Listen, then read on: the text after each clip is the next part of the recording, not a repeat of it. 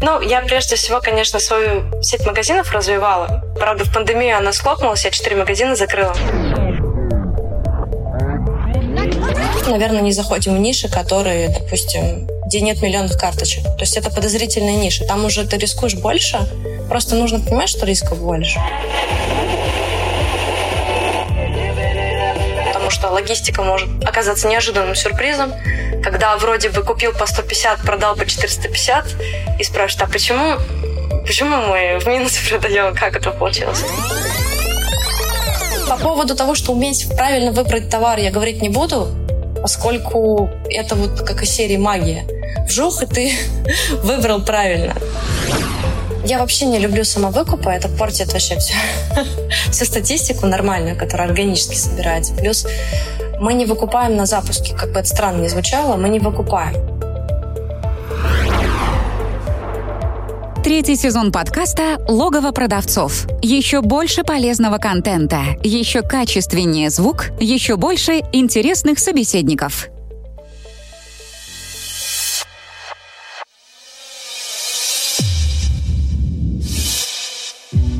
Всем привет! На связи Дэн Ветренников, и это подкаст «Логово продавцов».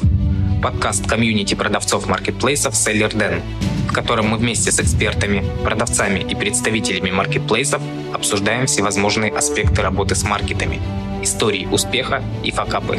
Поехали!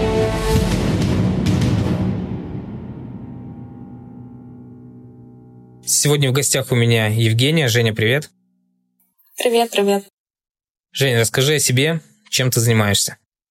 Ну, я прежде всего предприниматель, я работаю с маркетплейсами и управляю проектами на маркетплейсах. Я, в принципе, выросла на крупных проектах э, in-house. Совокупный оборот э, больше 100 миллионов в месяц. Это совокупный оборот проектов, которыми я управляю. И в том числе имею и свои проекты, и партнерские проекты. В общем-то, работаю я довольно плотно с Wildberries сезоном. Занимаюсь с 2017 года, наверное. Только-только все началось. Угу. А можешь рассказать поподробнее, с чего все началось в 2017 году? Я вообще начинала с того, что я поехала в Китай, в Гуанчжоу, в провинцию Гуандун. Там я искала предприятия, различные фабрики китайские, которые могли бы отшить по моему дизайну изделия. Я тогда шила рюкзаки. И на этом фоне развился большой проект, который называется Wellbex. Он э, и по сей день, собственно, работает. И э, я эти рюкзаки потихонечку продавала э, офлайн, потом перешла в онлайн. И поняла, что онлайн на маркетплейсах это вообще безграничный э, рынок, и можно продавать там все что угодно, не только какие-то аксессуары, но еще одежду, продукты, электронику и все-все-все прочее. В общем-то, тогда начала эту тему изучать плотно, вот, и добилась определенных успехов. Вот, а все начиналось просто с того, что я поехала в фабрику Китай, и на 10 фабрик я там ездила а, разговаривала с китайцами, я на, причем на русском языке, с переводчиком, которого звали Вася. В общем, там отдельная история, на отдельный подкаст. Угу. Хорошо, вот э, ты поняла, что все идет, все отлично, и дальше каким образом развивался твой путь? Ты свои магазины стала развивать или помогать э, другим людям в выходе на маркетплейс? Ну, я прежде всего, конечно, свою сеть магазинов развивала. Правда, в пандемию она схлопнулась, я четыре магазина закрыла. И уже начала, собственно, в пандемию был сильный рост и Wildberries, и в тот момент я решила заниматься проектами на Wildberries. То есть у меня мы сделали с коллегами, с партнерами моими сервис по выводу различных компаний на маркетплейсы. И вот в тот момент на меня начали сыпаться уже достаточно крупные проекты, то есть фабрики различные, различные швейки, Тогда я поняла, что на самом деле а, у меня открылись глаза, какой может быть оборот, какие могут быть прибыли и какой потенциал у этого рынка, рынка маркетплейсов. Угу. И сейчас, получается, параллельно занимаешься и своими проектами, и а, помогаешь фабрикам и другим производителям, другим компаниям выходить на маркетплейсы. Да, в том числе производителям из других стран. То есть, если угу. касается одежды, то это Киргизия, Китайский рынок, там тоже есть китайцы с деньгами, которые готовы приходить на российские, в том числе, маркетплейсы. А, ну, в общем-то, это интерес двусторонний, поскольку э, китайские рынки нам, нас тоже интересуют, и производителей э, из России тоже интересует китайский рынок. Он огромный, не меньше, конечно, Wildberries. Просто на Wildberries сейчас есть возможность, э, в связи с тем, что конкуренция все-таки пониже, чем на китайском рынке, как говорят партнеры, здесь больше возможностей раскрутиться хорошо и быстро. То есть для того, чтобы раскручиваться, например, в китайском рынке, нужно гораздо больше денег.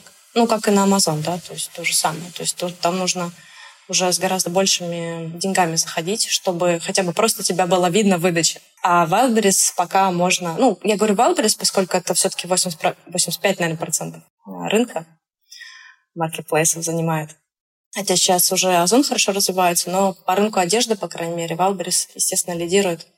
И э, здесь больше возможностей, как говорят э, предприниматели, подшаманить там с выкупами и прочее. Да, на Amazon нет такой халявы, на, AliExpress, конечно, тоже немного не так все работает. Расскажи, как э, начинаете новый проект на Wildberries или на других маркетплейсах, с чего все начинаете? Вот, э, к примеру, представим, что я ваш клиент, который пришел к вам и сказал, ну, давайте уже запустите меня, давайте продавать. Да, давайте продавать. Нужно понять, что продавать. Да? Что мы будем продавать. Конечно, анализируем нишу. Сейчас э, многие предприниматели думают, что есть какие-то параметры, по которым можно судить о том, что заходить в эту нишу либо нет. Есть косвенные признаки, да, мы их оцениваем. Например, ну, выручка на карточку, да, или, например, тренды, когда растет в категории количество продавцов, растет ли выручка, тоже смотрим на всякий пожарный. Но даже в этом случае мы можем зайти с тем же самым пальто с перламутровыми пуговицами, и у нас пойдет лучше, чем у конкурентов. Такое может быть, поэтому в этом плане все сводится к тому, что мы тестируем. Наверное, не заходим в ниши, которые, допустим, где нет миллионных карточек. То есть это подозрительные ниши. Там уже ты рискуешь больше, просто нужно понимать, что рисков больше. И оценивать э, свои возможности, хватит ли денег, чтобы раскрутиться в ту нишу, которая еще как бы не пользуется спросом, допустим. Это касается вывода нового продукта, который еще нет в принципе в Россию не привезли. Китайцы что-то сделали интересное, да, но это еще не не популярны. Хотя потенциал у таких историй большой, как и везде, когда запускают стартапы, риски высокие. Да? Вот, а пример банковский доход стабильно, но немного денег приносит. Вот, с выбора ниши все начинается, но, как правило, у предпринимателей уже есть э, что-то в голове, какие-то идеи, либо что-то нравится очень сильно. А эта энергия, она тоже дает очень многое. То есть, когда ты работаешь и любишь свое дело, у тебя больше упорства — чтобы вытащить этот проект на плюс. Но и самое главное, с чего мы начинаем, конечно, мы, я имею в виду меня и моих коллег, моя команда, это с подсчета юнит-экономики и формирования финансовой модели. Как правило, состоящие из отчетов э, PEL, так называемой прибыли убытков, да, и кэшло. Я имею в виду, мы прогнозируем. А с помощью различных инструментов аналитических мы прогнозируем продажи, примерные, конечно же, там, с поправкой на то, что мы все-таки спускаемся. А, и оцениваем бюджеты на закупку, на маркетинг, на выкупы, если нужно будет. Ну, в общем, это где-то процентов 20 на старте на весь маркетинг мы закладываем от всего бюджета на раскрутку. И на вторую подсортировку всегда, сразу планируем заранее. Я имею в виду объем денег. Это где-то 40% на старте мы закладываем. То есть получается 40, 40 и 20 на маркетинг. Вот примерно в такой пропорции мы делим деньги которые имеем либо планируем привлечь, и считаем юнит-экономику с учетом процента выкупа, с учетом логистики. Почему с учетом процента выкупа? Потому что логистика может оказаться неожиданным сюрпризом, когда вроде бы купил по 150, продал по 450, и спрашивают, а почему, почему мы в минус продаем, как это получилось? А процент выкупа там 20. Засада в том, что логистика накатывается большая, да, чтобы не продавать минус и не в ноль, а что-то все-таки зарабатывать, вот мы на старте оцениваем юнит-экономику по каждому предмету. Благо, есть э, в аналитических платформах даже процент выкупа уже в нише. То есть ты, в принципе, можешь оценить, что, допустим, на платьях у вас там 20%, а на, не знаю, спортивных костюмах 50-60. Ну, к Вот это все закладывается, считается конечная рентабельность э, каждого артикула, ну или просто предмета, который запускается, и маржинальность. Вот таким образом мы начинаем, закладываем, конечно же, расходы на упаковку, все переменные расходы, которые связаны с доставкой этого товара до склада маркетплейса. Что еще? Ну, считаем прибыль на единицу, смотрим, какой а, объем продаж может быть. В общем-то, так и оцениваем потенциал этого проекта. Вот с этого мы начинаем. Я считаю, это самый главный навык предпринимателя — уметь э, оценивать риски, уметь анализировать динамику, динамики вообще все показатели уметь анализировать, а не только результат.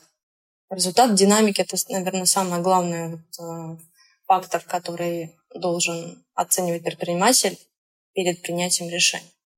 Вот, про навыки давай чуть более подробно поговорим. У нас тема заявлена как э, выход на маркетплейс в условиях растущей конкуренции, и ты сказала о том, что конкуренция сейчас на российских маркетплейсах э, не такая большая, но все же, наверное, э, с пандемией конкуренция выросла, да, и там какие-то невероятный прирост количества селлеров о невероятном приросте количества селлеров говорят сами маркетплейсы, да, это значит, что конкуренция растет. И вот э, что, на твой взгляд, изменилось э, и какие навыки, возможно, новые навыки, что необходимо делать э, селлерам для того, чтобы развиваться, для того, чтобы продавать, для того, чтобы быть на волне, так скажем, в условиях конкуренции текущей?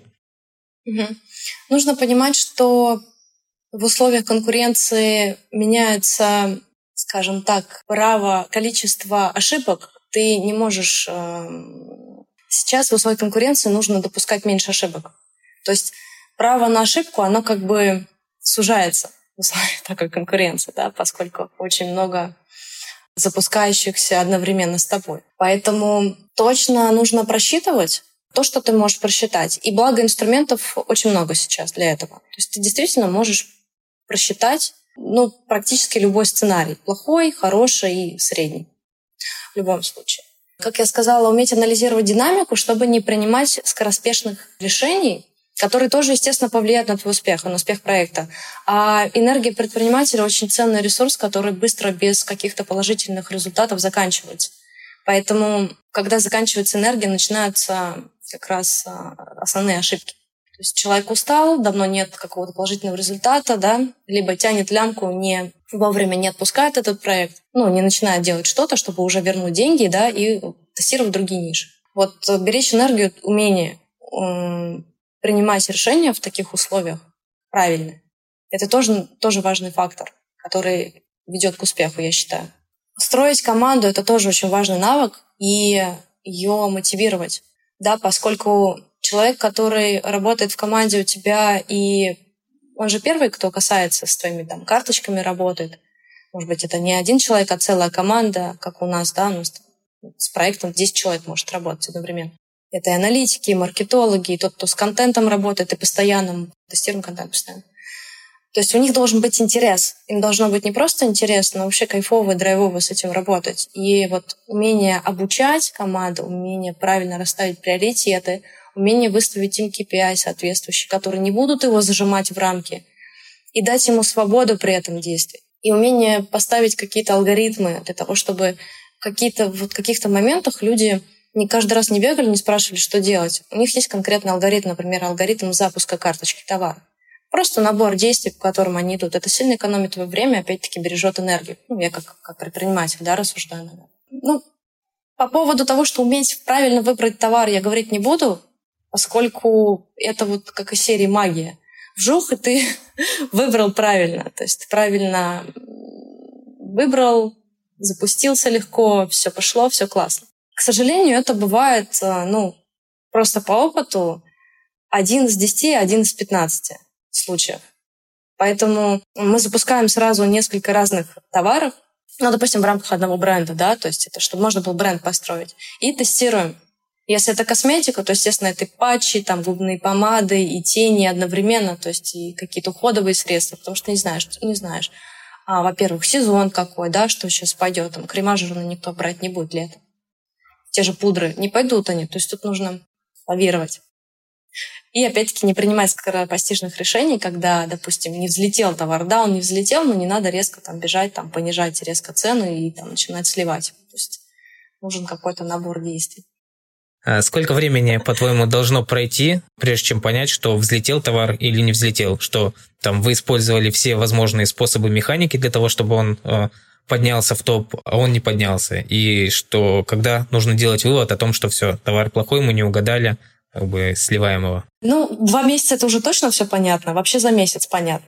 То есть э, при услов... ну, в условиях, когда есть алгоритмы там, запускаем, настраиваем рекламу, смотрим, да, дальше начинаем лавировать с ценой, подгонять ее под э, тот сегмент, смотрим, какая получается рентабельность, устраивает она нас или нет. Просто слить-то тоже можно с небольшой рентабельностью, и тем самым были у меня кейсы, когда раскручивалась резко карточка, взлетала, и потом мы цену поднимали обратно. То есть тут вот главное не кипишите, не думать, все, сливаем. То есть просто есть алгоритм, когда ты что ты не достигаешь определенной рентабельности, которая тебе нужна, там, ну, маржи, кто куда смотрит. И ты начинаешь просто там понижаться, понижаться. Можно же даже не слить в ноль, даже в ноль бывает не продается. Минус бывает, продают. Тут как бы вопрос, сколько у тебя времени есть. И в каком сезоне, в каком сезоне ты зашел очень живая штука marketplace. Как бы бывает такое, что даже не, не ожидаешь того, что там сейчас начинает идти. Ну, просто вот такое случается. Просто начинает брать резко. Ты просто оказался в нужное время, в нужном месте. А вот, ну, я говорю, за месяц в целом понятно, если все вышеперечисленное протестировали, в том числе выкупы, да, это уже как бы как последний. Но опять смотрите, выкупать товар, который не идет, не надо. Бог с ним. Не идет, а не идет. Не надо заваливать сразу а, Wildberries. Он этого очень не любит. То есть это видно прям, как а, на графике выдачи работает. И Wildberries откликается понижением выдачи, когда динамика продаж относительно имеющихся остатков начинает снижаться. То он этого не любит. Поэтому заваливать Wildberries сразу большим количеством ассортимента не стоит, на мой взгляд. Потом, да, когда понимаем, какой цвет выстрелил, какая модель выстрелила, лучше вот эту вторую подсортировку, которую мы изначально заложили в модель, лучше денег вот в один-два товара вложить. Так тестируем мы, так мы работаем. Может, кто-то по-другому работает. И, может быть, еще и как бы будет время и возможность побарахтаться. Смотри, с одной стороны, ты говоришь о том, что очень важны цифры, вы на входе все считаете, все просчитываете. С другой стороны, ты говоришь о том, что рынок живой, маркетплейсы живые, и сразу не поймешь, что выстрелит, что не выстрелит. Вот как, по-твоему, какое здесь процентное соотношение? Сколько условных процентов зависит от цифр и сколько процентов это чуйка, я не знаю, везение, ну или как-то еще какие-то э, какие факторы, которые невозможно заранее просчитать? Блин, чуйка, везение. Можно себя подстраховать заранее. Я по процентам не знаю, что здесь ответить. Я знаю, что можно подстраховаться. То есть понимать, что этот товар вдруг если он пойдет, то ты сможешь его быстро подвести. А, и понимать, что не надо сразу закупать тысячу штук, можно потестировать различные цвета и модели, там, ну не знаю, 10 штук на размер. Можно даже меньше. У нас есть ребята, которые меньше запускались. Тут просто подстраховаться в том случае, если зайдет. Да? А если это не пошло, то как бы, ну, не страшно, там небольшая сумма получается. Конечно, нужно закладывать какую-то сумму, просто вот определить ту сумму, которую ты готов потерять. Вот просто ее выписать на бумажку и на нее вот посчитать экономику и забить. Тогда будет не так больно. А процент чеки расчетов, конечно, расчет это не гарант. Расчеты просто, когда у тебя все пошло, увеличивают шансы на успех, поскольку ты уже знаешь, что есть план действий. Хорошо. А если возвращаться к конкуренции, мне кажется, что сейчас достаточно тяжело найти тот товар, которого еще нет на российских маркетплейсах. Да, все больше и больше становится конкуренция. Вот э, какую стратегию вы предлагаете своим клиентам, тем, с кем вы работаете? Вывод товара аналогичного тому, что уже представлен, и тот, что хорошо продается, либо все-таки ищете какой-то уникальный товар, которого еще нет, и который там условно на других рынках показал себя с хорошей стороны? Если он на других рынках показался с хорошей стороны, надо его загружать на Wildberries. Ну, если он подходит. То есть я не скажу там ничего про мебель, например, потому что я в этой сфере не работаю. Но если это одежда или какая-то бытовая техника, электроника, какие-то товары для дома, там, даже, может, какие-то канцелярские товары. Не знаю, нужно смотреть. Вот так глянуть, все-таки что-то похожее уже, наверное, продается. Он не особо, наверное, уже если он есть просто хорошо, в хорошей продаже где-то на других рынках, он наверняка уже какие-то аналоги есть на Wildberries. Посмотри, как они продаются. Ну и, собственно, обязательно загружать, тоже попробовать. Вообще, да, мы стараемся, ну, в основном оде... с сегментом одежды работаем, аксессуаров, поэтому... Хотя нет, ну, продукты тоже, да, стараемся чем-то отличаться. Там, где-то, где совсем прям такая конкуренция ломовая, там где-то граммовкой, может быть, подвинуться как-то. Вот здесь уже нужно очень сильно себестоимость просчитывать, смотреть, как э, производитель может варьировать да, варианты. Дизайн и упаковка продуктов решают. В одежде это опять-таки вот перламутровые пуговицы, да, ну вот реально так работает. Причем в одежде бывает такое, что ты такой же точно товар закидываешь, и поскольку у тебя, допустим, лучше, ну, у тебя есть э, алгоритмы уже отработанные, ты просто обходишь конкурента. Это тоже может быть. Главное, чтобы это не был один и тот же товар. Вот прям один в один, но с дорогой ценой. Валберис обязательно подкинет в рекомендуемых, либо с этим товаром покупали, подкинет аналог более дешевый. Поэтому я не рекомендую один-один спускаться. Но если вдруг что-то как-то карты сложились, что здесь карты могут сложиться только в сторону того, что по себестоимости очень дешево нашли что-то, и можете продавать дешевле, ну, в таком случае, наверное, да. Но нужно быть готовым к тому, что и конкурент сделает ровно то же самое. Понизит цену и будет демпинг, и вы упретесь в потолок. И один вариант лучше не запускать, а, наверное, а, ну, то есть мы один вариант какой-то не запускаем, мы еще и добавляем аналоги. Если это, допустим, ореховая паста, может быть, мы что-то можем смешать а, какой-нибудь там, с чем-нибудь еще, эту пасту, да, и вытащить э, бренд, как бренд с интересными аналогами. Тогда там будет база, которая как лид-магнит с дешевой ценой работает. А все остальное покупают, ну, распробовать. Ответила на вопрос? Да, спасибо. Ты говоришь, э, вот несколько раз уже упомянула алгоритм. Можешь хотя бы завесу тайны приоткрыть, э, что из себя представляет этот алгоритм вывода товаров на marketplace? Ну, первое, да, то есть алгоритм, мы посчитали юнит-экономику, закупили несколько вариантов, то есть в одежде это, допустим, 5 штук на цвет и размер. Ну, к примеру, там просто нужно проанализировать еще, что запускаем, да, естественно, это пример. Привезли, отгрузили, сфоткали на модели, там сразу контентщик работает над инфографикой, а мы уже тестируем эти продажи. Второй вариант — это если еще есть возможность по ФБС, мы можем протестировать. Как бы если есть такой вариант. Допустим, мы с садовода что-то нашли интересное по цене, да, юнит-экономика, рентабельность, там, ниже 50 мы не опускаемся. Ну, это мы. Каждый сам решает. На старте, я имею в виду. Вот. И мы тестируем по ФБС, и потом тут же ищем аналог, который пошел в Китай. Ну, либо, если есть возможность воспроизвести где-то поближе, то, естественно, шьем.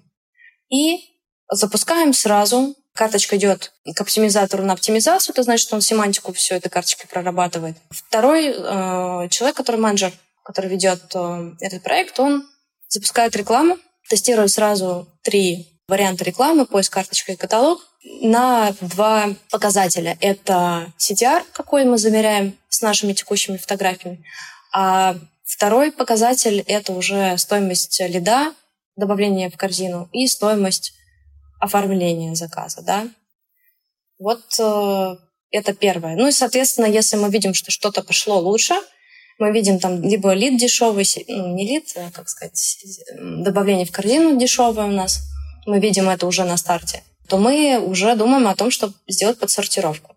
И сразу мы планируем подсортировку вторую, потому что если мы это шьем там 30 дней, плюс еще логистика, плюс там проверка на упаковку, да, то мы, естественно, закладываем, я имею в виду в сроки, что мы понимаем, что это длительный срок, и уже размещаем второй заказ.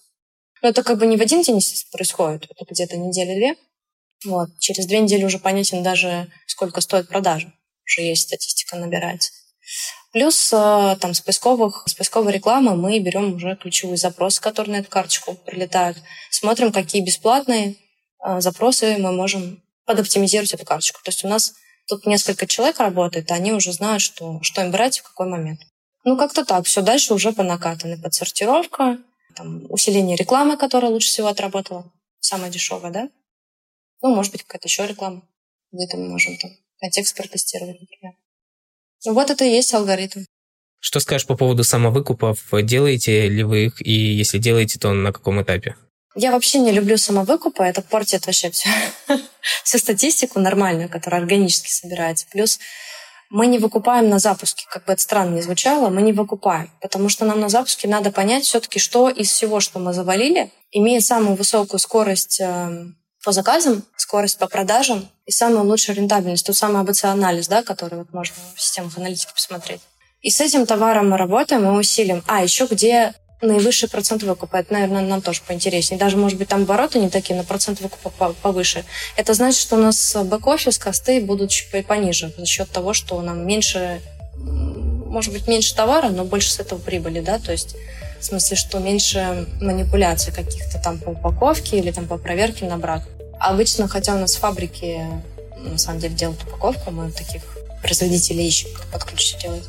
Вот, мы не делаем на старте, но можем делать самовыкупы тогда, когда мы, например, что-то проморгали, ну, в смысле, что мы с рекламой не дожали, а уже сезон в разгаре, да, и нам нужно, в общем, конкретно драйвить, чтобы этот... Мы видим, что пошли продажи, пошел сезон, а мы все еще где-то болтаемся. То есть такое, ну, бывает такое, мы что же люди, машины. И бывает покупаем, да.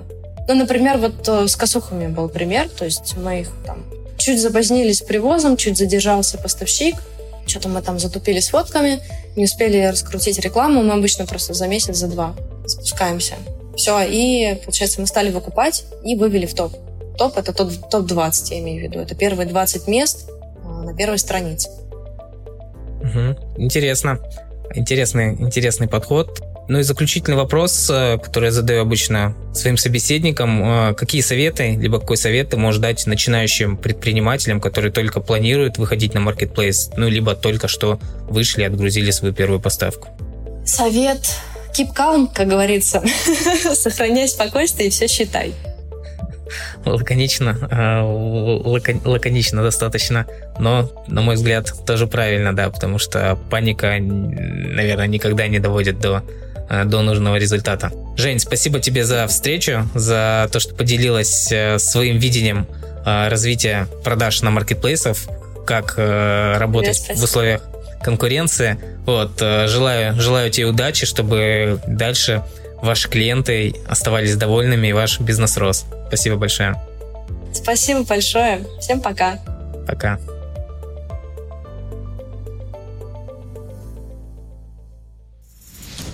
Чтобы не пропустить следующий выпуск, подписывайся на подкаст, ставь лайк и заходи на сайт логово продавцов sellerden.ru sellerden.ru